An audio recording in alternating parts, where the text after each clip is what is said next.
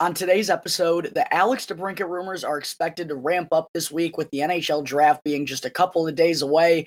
I'll go over all the latest news on the two time 40 goal scorer. Then I'll get into Cameron Lund's 2022 NHL draft profile. And to wrap things up we'll be Blackhawks forward Reese Johnson's 2021 2022 season recap. All that and plenty more right here on Locked On Blackhawks. Your Locked On Blackhawks, your daily podcast on the Chicago Blackhawks. Part of the Locked On Podcast Network. Your team every day.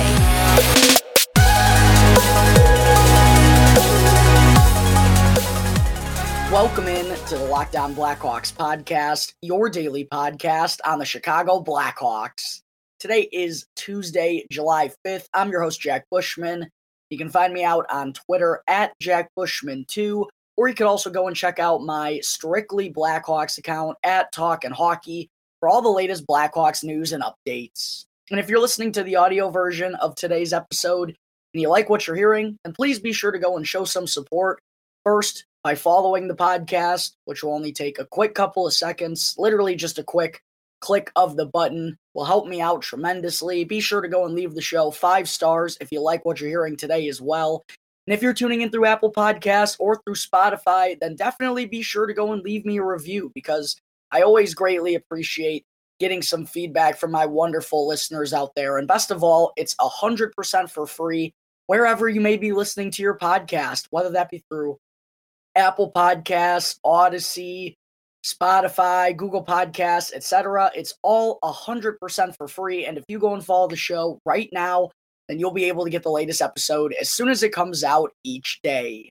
And if you're not already watching the video version of today's episode, then be sure to go and check out Locked On Blackhawks on YouTube because each and every episode, folks, throughout the rest of the summer into training camp later this fall is going to have a video attached to it as well. So if you haven't done so yet, please go and subscribe to Locked On Blackhawks on YouTube. I would greatly appreciate all the support that I could get. Be sure to go and smash the like button down below as well and comment as to what grade you think Blackhawks forward Reese Johnson is deserving for his performance this season. And last, go and ring the bell, go and turn on those push, push notifications so that way you can get notified when the episode gets uploaded to YouTube each and every day. All right. Good morning, everyone. Thank you all for joining me on another episode of Locked On Blackhawks, your one stop shop for all things Chicago Blackhawks. And thank you all for making the show your first listen here to start off your week. I hope everyone had a great 4th of July weekend. We got some lovely weather. It was incredible outside. I hope you all spent a bunch of time with friends and family, really enjoying the weekend and uh, soaking it all in, soaking in the long weekend. Always great to have a Monday off and not be stuck at work. So, again, I hope everyone had a great 4th of July. But back to business this week, and it is going to be the start of a chaotic next couple of weeks here for the Chicago Blackhawks. We got the NHL draft starting later this week. Uh, there's free agency coming up. The Blackhawks are uh, holding their prospect development camp at Fifth Third Arena next week as well.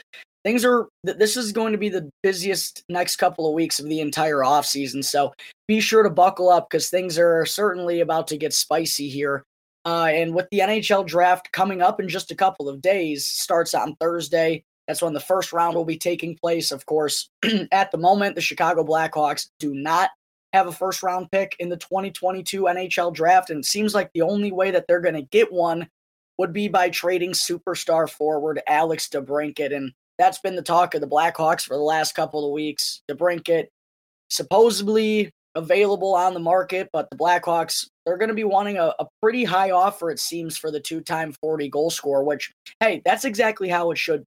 And there was actually a report that came out from over the weekend from Elliotte Friedman uh, saying that he believes at least one team, which went unnamed, had made a very serious offer to the Blackhawks for DeBrincat. That return involving two first round picks, one of those looking to, or appearing to be a, a, top pick, probably somewhere in the top five, along with um, a mid-level prospect. But the Blackhawks shut that deal down. They did not say yes to two first-round picks and a prospect with Alex to for Alex DeBrincat, and that made me very happy to hear, honestly, as, as a Blackhawks fan.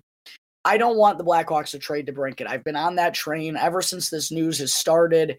Uh, I, I think they'd be better off rebuilding around him. And listen, I get I get the side of why they'd want to trade him.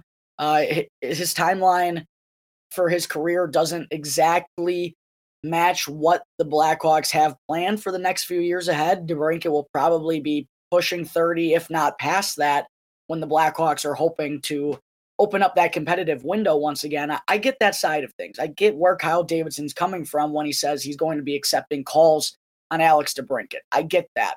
But if they're going to go that route, then they need to get an absolute haul for him. They need to get an ideal return. For whatever the front office wants, whatever is written up on their chalkboard as to what type of return they need in order to move Alex DeBrincat. Don't don't budget on that. Don't waver on that whatsoever. If I'm Kyle Davidson, I'm holding true to my offer and I'm not I'm not going to budge.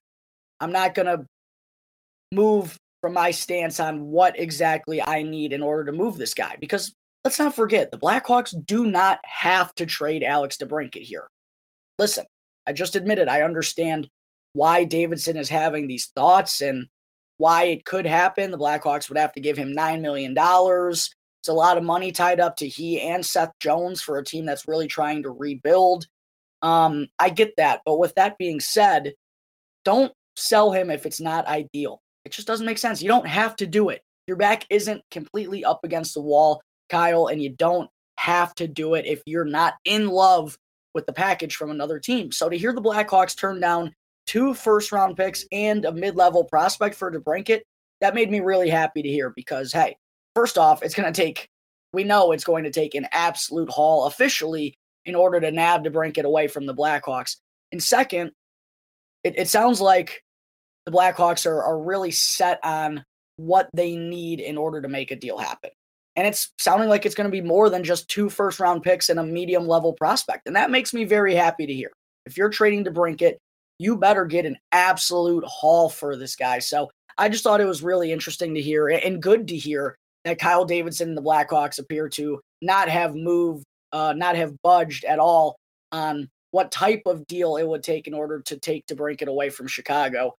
Uh, and also with the DeBrincat rumors, there's been a lot going on in the past couple of days. The Philadelphia Flyers have emerged as a front runner for the DeBrincat sweepstakes. Um, we saw reports from a couple of days ago saying that the Flyers, you know, they have the right type of assets that could intrigue the Blackhawks. They do have the fifth overall selection in the 2022 NHL draft on Thursday. They also have two first round picks in 2024. Uh, one of those coming from the Florida Panthers as part of the Claude Giroux deal. They do have some young pieces. Bobby Brink is one that's been on a lot of Blackhawks fans' minds since the Flyers became kind of uh, front runners, if you will, uh, to be in on the Alex DeBrincat sweepstakes. But just as of a few minutes ago, interestingly enough, Elliotte Friedman reported that the Flyers' fifth overall pick is not currently on the table for Alex DeBrincat any longer. And if the Flyers aren't going to be giving the Blackhawks the fifth overall selection, to me personally, it's hard to see Kyle Davidson making a deal with them because sure, you could give them two first round picks, but none of that is guaranteed the thing that makes New Jersey so enticing is we know they have the second overall pick. Another thing that makes Seattle so enticing is we know what pick they have, right? You take first round picks in the future, which sure the Blackhawks are probably going to have to take one of those regardless if they move DeBrincat. I think they'd rather have one draft pick locked in, knowing exactly where they're picking, rather than taking two gambles on probably unprotected picks past a certain range. You know what I mean? Um, it's just tough for them to take that type of gamble. Hey, we trade DeBrincat to Philadelphia. They have a breakout season. The Blackhawks get the 18th, 19th, 20th overall pick for him. That's, you know, sure they might get two of those, but at the end of the day, you want that high pick. That's what the Blackhawks need. They need franchise altering players. Even Kyle Davidson has said so himself recently. Where do you get those players? You get them early on in the NHL draft. So to me, the Flyers' fifth overall pick isn't on the table. I don't see Philadelphia being a likely landing spot for Alex DeBrincat at this point. And to me, that leaves really Seattle and New Jersey because the Los Angeles Kings a team rumored to be interested. Uh, they just made a big deal to land Kevin Fiala, and you got to think that probably takes them out of the Alex DeBrincat sweepstakes. If I had to guess, maybe you know they they still are um, a little bit of uh, an underdog and are going under the radar a little bit, and nobody talks about them. They sure have the assets uh, in prospect pool in order to make a deal work, but I do wonder how it's going to fit uh, cap wise, knowing that DeBrink is going to need at least $9 million on his qualifying offer next season. Uh, so, for those reasons, it sounds like if DeBrincat is going to be moved, it's seeming that Seattle and New Jersey are probably the two most likely destinations for him. But again, don't forget the Blackhawks, Kyle Davidson. You do not have to trade Alex DeBrincat. And I think he knows this. He's Kyle's been very intelligent and has handled things very well, I've thought so far in his time as GM. He recognizes where the Blackhawks are at, what they need to do in order to get better. Hey, he recognizes that he might have to make some moves that he doesn't want to, but at the end of the day, he has to think about the greater good of the team long term. And I get where he's coming from when he's uh, thinking about moving on from Alex DeBrincat. But if they are going to do so, it better be for an absolute haul. And kind of interesting to hear Scott Powers of The Athletic write up an article recently saying that if the Blackhawks do trade DeBrincat, might be for a lower tier offer than they'd like. And at that point, I just say no. If you're not getting a haul for DeBrincat, just say no. That's the way I look at it because listen, he is an incredibly special player for his age, already proven that he's one of the elite snipers in the game. We don't have to move on from him only if the trade package is ideal or better. And to hear the Blackhawks turn down a, a, pretty significant offer in the past few days, um, that tells me and gives me confidence that Kyle Davidson has the right mindset on how to handle his young superstar right now. All right, that takes care of all the latest news on Blackhawks forward Alex DeBrincat. That's only going to ramp up, I'm sure, in the next couple of days with the NHL draft coming up. And speaking of the NHL draft, Coming up in just a moment, I'm going to get into forward Cameron Lund's 2022 NHL draft profile. But first, I need to talk to you all about Bet Online. That time of the year again, folks, as baseball season has officially taken over for the summer, and Bet Online has way more odds and info from game scores, totals, player performance props to who the next fired manager is going to be, regardless of what you want to bet on. Bet Online remains the number one spot for all sports betting here in 2022. It's not just baseball. From golf, esports, boxing, and UFC, right to your favorite Vegas casino games, do not wait to take advantage of all the amazing offers available for the 2022 season. Bet Online is both the fastest and the easiest way to bet on all your favorite sports and Vegas casino games. Bet Online, where the game begins. All right, we're back here on the Locked On Blackhawks podcast. Before I get into segment two, I need to talk to you all real quick about what's coming up on the Locked On Podcast Network with the NHL draft just a couple days away. The NHL draft is right around the corner, folks, and our team of local hosts and draft experts are breaking it down with insights and analysis for every first round pick. Plus, join me for 15 minutes on Friday night after the Blackhawks pick for the first time with the 38th overall selection in the second round. And be sure to go and subscribe to Locked On Blackhawks on YouTube for all the latest breakdowns and live reactions to the NHL draft and more. All right, moving on into segment two this morning, folks. It's time to take a deeper look at 2022 NHL draft prospect Cameron Lund, who's an 18 year old forward from the Green Bay Gamblers of the USHL and is largely expected to be a second round pick later on this week and could be available when the Blackhawks are on the clock with the 38th overall selection. Uh, before Cameron Lund, he's a big kid for being 18, six foot two, 192 pounds, just played his first season in the USHL with, as I said, the Green Bay Gamblers, and he put together a pretty spectacular first season up in Wisconsin. Uh, in total, Lund played in 62 USHL games this year. Again, it was his first with Green Bay in the USHL. And in total, he tallied 50 points, 25 goals, and 25 assists. So, all in all, a pretty good offensive rookie season in the USHL for Cam Lund. And that offensive game is really uh, the top part of his game when you break everything down. When you go and read scouting reports, and watch the tape on Cameron Lund, the thing that's going to jump out about you is his offensive IQ and his abilities in the offensive zone and also in transition. Whenever the puck is on his stick, that's when Cam Lund is at his best. He's a weapon in the offensive zone. He's got good speed, not great speed or incredible acceleration, but he knows how to play in those high traffic areas and how to kind of knife his way through defenders, enter the offensive zone, and make something happen for his team. It kind of reminds me a little bit of an Owen Beck situation. Owen Beck, who I just broke down a few days ago, honestly, he's probably been my top prospect for the Blackhawks at number 38 so far. If you want to go and check out that breakdown of Owen Beck, just go and check out the channel episode from a couple of days ago. And while you're there, make sure to hit the subscribe button. I would greatly appreciate it. Uh, but kind of similar to Owen Beck, Cam Lund just has that good speed and offensive game that is the is the top part of his skill set in my mind. Um, the pace is is there, and there's not really a worry about whether or not he's going to be able to keep up at the NHL level. And also, he already knows how to use this, uh, his size to his advantage for being so young. He's not absolutely massive or anything, but 6'2, already 192 pounds at just 18 years old. Um, undoubtedly, he, he's only going to get stronger and stronger and probably break that 200 pound threshold. And when he does, he's got the full frame to be a weapon in the offensive zone. The hockey IQ is good. He knows how to lower his shoulder on a defender and use his size along the boards in order to move the puck around and create offensively. Uh, his offensive game is really incredible, and that's why I think the ceiling for Cam Lund can be so high. And I've talked about this already a couple times. In the second round, it depends on how you want to look at things, but I personally do like those higher ceilings. I know that also comes with a little bit of risk, and I would understand why Kyle Davidson would shy away from it because if Cam Lund doesn't necessarily hit his offensive ceiling, there is some concern about the rest of his game, which I'm going to get into in just a moment.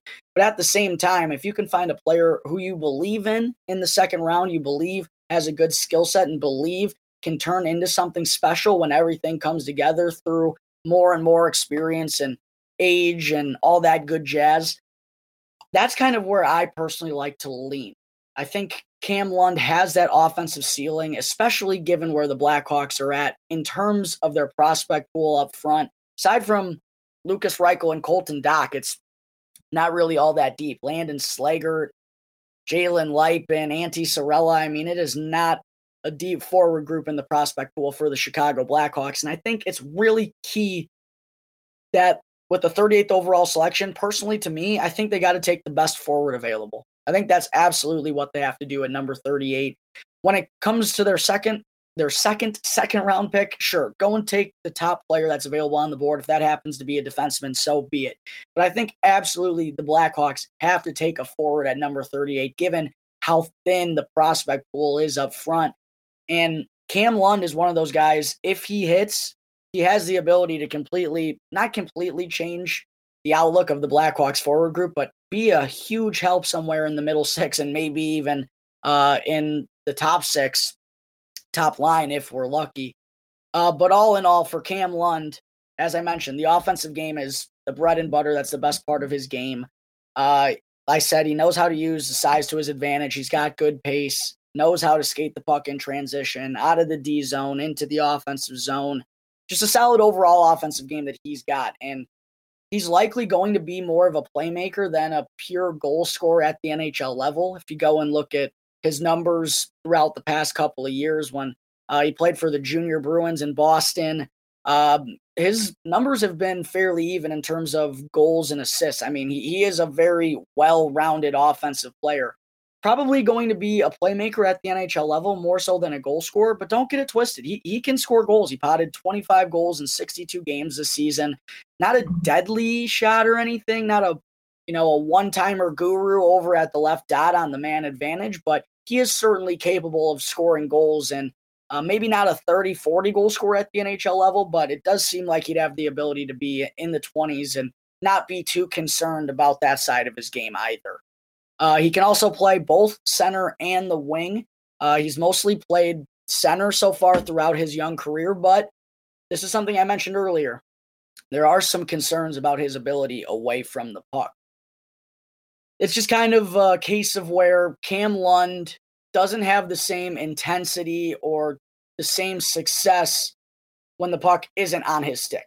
When the puck's on his stick, when he's moving in the offensive zone, making things happen at a good pace, using his playmaking skills, his size to his advantage, that's when he's at his best. But in terms of a 200 foot game or whether or not he'd be able to play on the penalty kill, there is a little bit of concern there. Uh, and that's kind of what I feel like has some teams believing he's going to be a wing down the road and probably not a center because he's not the sharp 200 foot back checker who's, you know, locking things down the middle. And not to say that Cam Lund can't turn into that player one day down the road. We don't know. It just doesn't, that doesn't seem like it's a strength of his game at this point. And that's why some teams here in the second round, they'd like to go with a safer bet. They'd like to go with a player they know can be good in terms of the defensive side of things because if the offensive potential doesn't work out, hey, they can at least provide you with some service down the road. Maybe they're not the offensive weapon that you wanted them to be, but they have that good all around game. You could still salvage them as a third or fourth liner one day. I mean, that happens in the NHL. Sometimes there are guys who go in the first round that wind up being valuable third or fourth liners. Sure, it's not how they envisioned helping a team one day down the road, but they're still a help nonetheless. And with Cam Lund, if the offense doesn't work out, there is some concern about whether or not you'll be able to salvage him in an NHL lineup because the 200 foot game isn't that well rounded.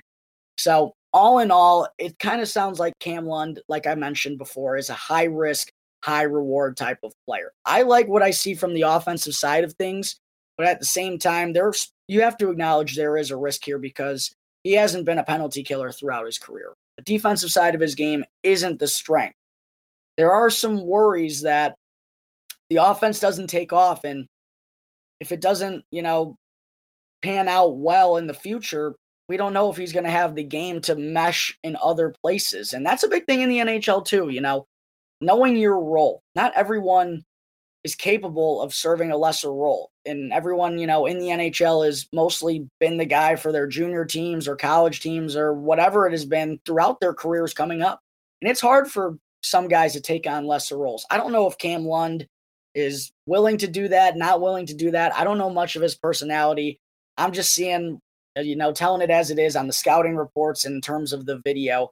There is a risk there. That's something you have to acknowledge if you want to take Cam London. Even because of that risk, there are some mock drafts and such that have him going in the third round, and even some that have him going in the fourth. So it's going to be interesting to see how the Blackhawks kind of feel about Cam Lund's game because it does sound like he's going to be available when they're on the clock at number 38.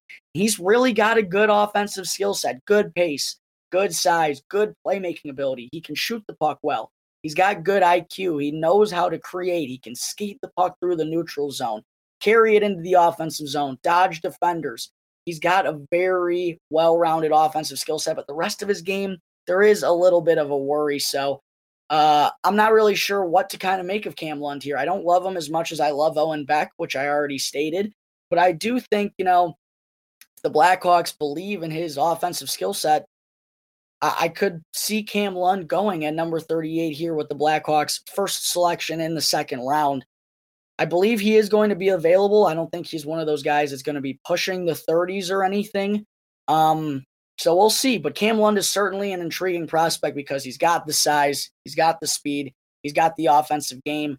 If the Blackhawks believe that one day down the road he could put it all together defensively and be a little bit more well rounded, then they may just make him their pick, their first pick in the 2022 NHL draft at number 38 early on in the second round on Friday afternoon. All right, that takes care of Cam Lund's 2022 NHL draft profile. Coming up in just a minute, I still got to get into Blackhawks forward Reese Johnson's 2021 2022 season recap segment. Welcome back to the Locked On Blackhawks podcast. I'm your host, Jack Bushman. Getting into segment three now today before I wrap things up and let you all go go and enjoy the rest of your Tuesdays, I still have to get into Blackhawks forward Reese Johnson's 2021-2022 season recap segment. So for Johnson, he got a couple of games in the NHL during the shortened COVID 2021 season with the Blackhawks. I believe it was five games all in all. Uh, kind of a similar story to like a Mackenzie Entwistle and um, a Mike Hardman a little bit, although he, Hardman was stuck in Rockford for the majority of the second half, but a little bit of action towards the end of 2021. And then this past season really uh, was the first time for Reese that he was, uh, for the most part, a full time NHLer when he was healthy. Of course, he broke his clavicle in uh, Toronto, I believe that was in December, and that forced him to miss a significant amount of the winter. All in all, he only ended up playing in 37 of the 82 games for the Blackhawks this season. And it was, um, I don't want to say it was a, a, tale of two halves for Reese Johnson, uh, but the second half, when he came back from that broken clavicle, I thought he made a much grander impact than he did earlier on in the season. I mean, first two months, I, I, was even someone who was on Reese Johnson's case night in and night out. I was like, Jeremy Colliton, why are we playing him? Especially when you see, you know, a Dylan Strome early on in the season, regularly not in the lineup, or even when he was playing a third or fourth line role. Same with Adam Gaudette, who was a Blackhawk at that time, which I'm sure some people forget about already. Um, and for Reese to be in the lineup constantly early on in the season, particularly when things weren't going good for the Blackhawks, they weren't getting anything, any bounces going their way.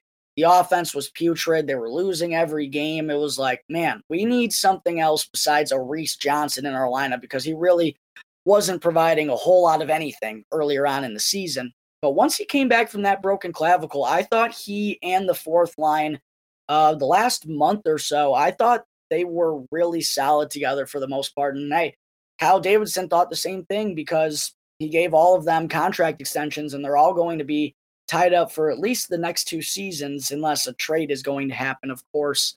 Uh, but that fourth line of Entwistle, Johnson, and Katchouk, I really liked what I saw from those three towards the end of the season. They had some good chemistry. I also thought they were spending a lot of time in the offensive zone together. Maybe not uh, getting the finished product in terms of the puck in the back of the net, but at least they were you know, making life a little bit easier for the other forward lines, giving them some rest on the bench, uh, spending some time in the offensive zone, also making things a little bit easier for their goaltender as well. I really liked what I saw out of that trio uh, down in, in, the final stretch of the season. Uh, and and Reese, in particular, I thought made made an impact and made his presence felt a majority of those nights. Maybe not with the offense, which I don't think is ever going to be the best part of his game or anything, but in terms of physicality and energy and also being good at the dot, helping out on the penalty kill. I know the Blackhawks PK wasn't good as a whole this season, but Reese Johnson, I think, is one of those guys who is kind of just starting to get his feet wet there. And if things go well, hopefully go better than they have the past couple of years under new coach Luke Richardson, who knows a thing or two about defense. Uh, I feel like Reese Johnson is one of those guys who could become a staple of the penalty kill moving forward. Maybe like a Marcus Kruger, if you will, one day for the Chicago Blackhawks. Uh, but all in all, looking into the numbers for Reese Johnson this season, I already mentioned he played in 37 of the 82 games. Total, he only tallied six points, one goal, and five assists. But uh, I don't really think anyone expected too different out of Reese. It probably would have been nice to have him chip in a little bit more at the beginning of the season, as I said, when the Blackhawks offense was really struggling as a whole. Uh, but I also, at the same time, can't really dog Reese for this because I didn't expect him to have, you know, 15 points or something in his 37 games played. That's just not uh, going to be a factor, a primary factor of his throughout his career, more than likely. Uh, only 16 penalty minutes for Reese in his 37 games, eight minor penalties, which I think is important. You know, as a primary penalty killer, it's going to be big for him to stay out of the penalty box and uh, to be helping his team at the dot and all that stuff. It's really key for those fourth line centers to not be the ones taking penalties because they're the ones out on the ice who need to bail you out of those situations. So being in the penalty box isn't going to do any favors uh, to the Blackhawks PK for Reese Johnson. In terms of shooting percentage, 4.2% out of Reese this year, one goal in his 37 games. Would be nice, like I said, to have him chip in a little bit more. You know, Reese, just give me six, seven goals a year. Playing 80 games, score six or seven goals. I'll be a happy camper. Just boost that number up a little bit. Reese only shot 4.2% in his 37 games this year. Only 24 shots on goal, though. So, um, again, not going to be his bread and butter or anything, but would be nice to have those fourth liners, maybe creating a little bit more chances on net in the future and kind of uh, hope that the finished product follows along suit with that. In terms of time on ice, Reese Johnson averaged 10 minutes and 38 seconds per night, probably right on par with what I'd imagine 10, 11 minutes. Maybe it goes up a little bit more as his PK responsibilities become larger, and maybe that trio of he, Tkachuk, uh, Tkachuk and Entwistle have success, and Luke Richardson feels comfortable giving them a couple more minutes a night or something. But for being a fourth liner, which Reese Johnson is going to be for this team, uh, 10, 11, 12 minutes, that's probably what you can expect in terms of uh, the ballpark number of where his time on ice is going to be. The most impressive thing, the two most impressive things for me about Reese Johnson this year, though, were in terms of his faceoff percentage and in terms of his physicality. For the faceoffs, Johnson won 50.5% of his draws this year, which being a rookie in the NHL, I mean, that's pretty significant stuff, being over the 50% mark. I mean, we've obviously seen the struggles out of Kirby Dach in that area throughout his career so far. Dylan Strome was not a particularly good faceoff man until this year. So to see Johnson already uh, capable of winning draws at the NHL level at such a young age, it really does give me high hopes that he's going to be able to build on that and only get better and better, which will help out the Blackhawks fourth line and penalty kill as a result. So very good stuff from Reese at the dot this year. And also in terms of hits, again, only 37 games played from Reese Johnson this year, and he had 141 hits, nearly five hits a game out of this guy. He knows his role. He knows he needs to be an energizer bunny out there. And uh, he's not out there for a long time, but he's out there for a good time. He's only going to be playing 10 to 11 minutes a night, but he's going to make every second count. And I loved that about Reese right back from a broken clavicle, and he was throwing his weight around night in and night out. The Blackhawks are going to need that more and more from their bottom six. They need to get more rugged and tougher to play against. So, Reese Johnson is one of those guys who is capable of doing that. And I'm excited to hopefully only see those hit numbers go up uh, if he's able to play a, a, full campaign with the Blackhawks this season. In terms of analytics, uh, it is always a little bit hard to judge fourth liners, particularly on bad teams. Johnson's Corsi percentage was 35%. So, yeah, a lot of time in the defensive zone for the most part. Um, I did think that fourth line w- was better at getting out of there as the season progressed. And as he, Kachuk, and Entwistle got more comfortable with each other and were able to establish some chemistry, I thought it got better as the year went on. Um, but the Corsi percentage doesn't really indicate that, which is uh, a little bit tough for the fourth line. But again, those are the kind of numbers you expect out of uh, a fourth line on a really bad hockey team. They're probably going to be pinned in their own zone and playing defense more often than not. So I, I wasn't shocked one bit to see Johnson's Corsi percentage uh, be pretty low, especially when he was only on the ice for six goals for in 37 games at five on five this season. I mean, ouch. I know the fourth line isn't known for their offense, but Reese Johnson was only on the ice for six goals for in 37 games, one in every six games. I mean, not a whole lot of output when Reese Johnson was on the ice. Not a whole lot of output offensively for the Blackhawks. But on the flip side, he was only on the ice for 21 goals against at five on five in those 37 games. So the fourth line was doing a, a pretty good job at, at shutting the opponent down. And uh, Reese wasn't out there for too many goals against. So while he wasn't putting the puck in the back of the net, he was also uh, doing a pretty good job at keeping the puck out of the back of his net. So that's, you know, at the end of the day, what the fourth line is expected to do. You'd like to see Reese be out there for a little bit better output, but um, at least in terms of the defense, he wasn't a liability, and, and that's the most important thing at the end of the day. And hopefully, those lopsided numbers will kind of figure themselves out in the next couple of years. So, all in all, taking everything into consideration, I'm not going to spend too much time on Reese Johnson. Uh, taking everything into consideration, I thought, you know, it was a really tough start to his rookie year, did not provide a whole lot early on in the season. But once he returned from that broken clavicle, I liked what I saw from him. I respected his ability to throw his body on the line, whether it was block shots or being physical each and every game. I really respected that about Reese. And I also thought he did a phenomenal job at the faceoff dot down on the fourth line and on the penalty kill as well. And I'm really excited to see him grow in those two areas in particular. So, all in all, personally, I am going to give Blackhawks forward Reese Johnson a flat C for his performance. Actually, I'm going to give him a little bit more. I'm going to give Reese Johnson a C plus. I was in between a C and a C plus, but at the end of the day, the things that he needed to do well, defense, faceoffs, and hits, those were the three best parts of his season, in my opinion. Sure, you would like to see the offense come together a little bit more than it has so far, um, but more so the defense.